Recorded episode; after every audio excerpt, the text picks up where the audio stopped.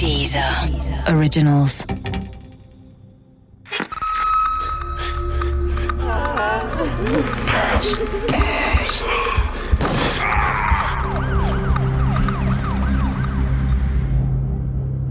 Haus des Blutes Teil 4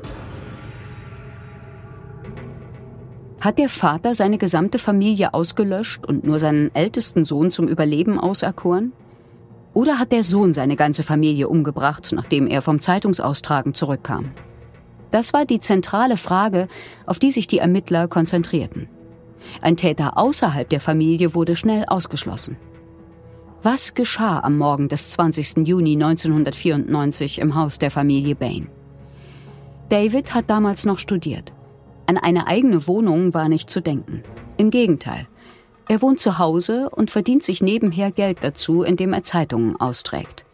Auch an diesem Morgen. Mit dem Fahrrad fährt er schon zu früher Stunde durch die Nachbarschaft. Um 6.45 Uhr beendet er seine Runde, geht ins Haus, entdeckt nach kurzer Zeit zuerst die Leiche seines Vaters, dann die seiner Mutter, danach ruft er den Notruf um 7.09 Uhr. Was also ist passiert in den verdammten 24 Minuten zwischen dem Betreten des Hauses und dem Anruf bei der Polizei? Was hat David während dieser Zeit im Haus gemacht? Vor Gericht hat er darauf nur eine Antwort. I don't know. Es gibt so viele Fragezeichen. Ich kann das gar nicht anders nennen oder erklären. Am Ende des ersten Prozesses wird ein Staatsanwalt mit dem Satz zitiert, dass diese Ereignisse so bizarr und abnormal waren, dass es für den menschlichen Verstand unmöglich war, sich eine logische oder vernünftige Erklärung vorzustellen. Sie müssen sich wirklich Ihr eigenes Bild machen, Ihr eigenes Mosaik zusammensetzen. Den Job kann ich Ihnen nicht abnehmen. Mosaikstück Nummer 1. David sagt aus, er erinnere sich nicht mehr an die fehlenden 24 Minuten zwischen dem Nachhausekommen und dem Anruf beim Notruf. Das kann einerseits mit dem Schock erklärt werden, klar. Aber David gab auch an, er habe einige Tage vorher bei einem Konzert schon mal einen Blackout gehabt, vielleicht hervorgerufen durch eine Art epileptischen Anfall. Freunde können das bestätigen. Und vielleicht war das jetzt ja wieder so eine ähnliche Sache. Später jedenfalls kann sich David doch wieder erinnern, wie er nicht nur seine Eltern, sondern auch seine Geschwister tot aufgefunden hat. Wie die Schwester Laniet noch lebte, Blut gurgelte was bedeuten könnte, dass sie auch beim Absetzen seines Notrufs noch lebte. Aber David sagte, sie sind alle tot. Aber die Gutachter befanden später, dass sie ihren Schusswunden zufolge sofort hätte tot sein müssen. Okay, nächstes Mosaikteil. Einer Freundin offenbarte David einmal, dass er zwei Gesichter habe. Ein lächelndes für die Öffentlichkeit und ein ernstes, das er niemandem zeige. Und da war angeblich dieser Plan mit dem Haus – diesen Plan hatten sich David und seine Mutter ausgedacht. Sie wollten auf einem anderen Grundstück ein neues Haus bauen. Denn das, in dem sie jetzt wohnten, erschien ihnen alt und mehr und mehr unbewohnbar.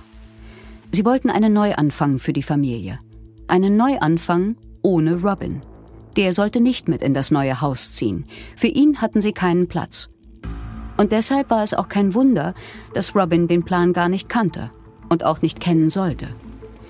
Zugleich hatte dieser Plan ein sehr großes Problem. Mutter Margaret konnte sich nicht von Robin scheiden lassen, denn dann bekäme er die Hälfte des alten Hauses, das sie aber verkaufen müsste, um damit das neue Haus zu finanzieren. Hatte Robin vielleicht von dem Plan erfahren und danach seine Familie ausgelöscht? Die Möglichkeit, dass Robin davon erfahren haben könnte, war zumindest da, denn es gab dieses Familientreffen am Abend vor den Morden. Demnach habe seine Schwester Lanyet das Treffen einberufen. Lanyet habe am Abend der Familie gestanden, dass ihr Vater sie seit vielen Jahren missbraucht habe. Laut David kam es zu einem furchtbaren Streit. Mutter Margaret fährt ihren Mann an, sagt, er sei der leibhaftige Teufel und dass er aus dem Haus verschwinden solle. Allerdings niemand außer David weiß, ob es wirklich stattgefunden hat und ob es wirklich genau so stattgefunden hat denn die Informationen über dieses Treffen stammen nur aus Davids Aussagen. Bevor Sie sich jetzt auf David einschießen, ich habe das damals sehr schnell getan, weil mein Gastvater, der ja Polizist war, das ebenso schnell getan hatte. Mitunter versorgte er mich mit Informationen über den Fall, mit Vermutungen. Denn irgendwie war ich Kens Ansprechpartnerin in der Familie, die, mit der er darüber reden konnte. Das sollte auch noch Jahre später so sein, nachdem ich schon wieder in Deutschland war. Wie erwähnt, dass ein Polizist auch nur im Ansatz Unrecht haben könnte, das war in meiner Welt damals gar nicht möglich.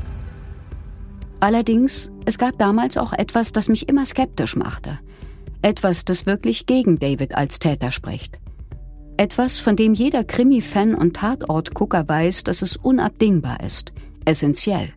Sozusagen das Allerwichtigste für die Überführung, für die Glaubhaftigkeit eines Mörders. Das Motiv. Und David hatte keins. Keines zumindest, was mich überzeugt. David hat während der ganzen Zeit im Gefängnis und auch danach die Geschichte immer weiter verfolgt. Es gibt sogar bis heute eine Internetseite zu David Baines Geschichte, eine Art Fanclub. Dass man nach so einem einschneidenden Ereignis nicht loslassen kann, ist nicht ungewöhnlich, wie Frau Nala Saime mir erklärte. Ja, also ich sag mal so, Strafverfahren haben ja immer auch die Herausforderung, sich mit sich selbst auseinanderzusetzen. Sozusagen, wer bin ich? Was habe ich getan? Wie komme ich in eine solche Situation? Und das heißt, man ist immer konfrontiert mit dem Phänomen sozusagen, wie definiere ich mich selbst? Wie will ich von außen gesehen werden? Wie sehe ich mich selbst? Und insofern kann das natürlich auch eine Strategie sein, immer wieder neu zu definieren, wie ich mich selbst sehen möchte. Ich kann nicht leugnen, es gibt einfach sehr viele Argumente, Momente, die gegen David sprechen. So hat er frühmorgens Zeitungen ausgetragen, auch an dem Morgen der Morde. Dabei gab es ein Haus auf seiner Route, bei der er die Zeitung nicht auf der Türschwelle ablegen sollte.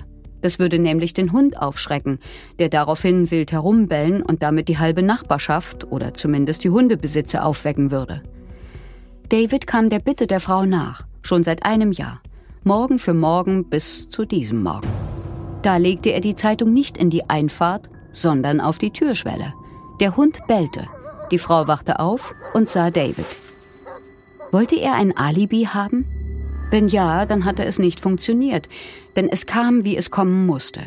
David Bain wird verhaftet.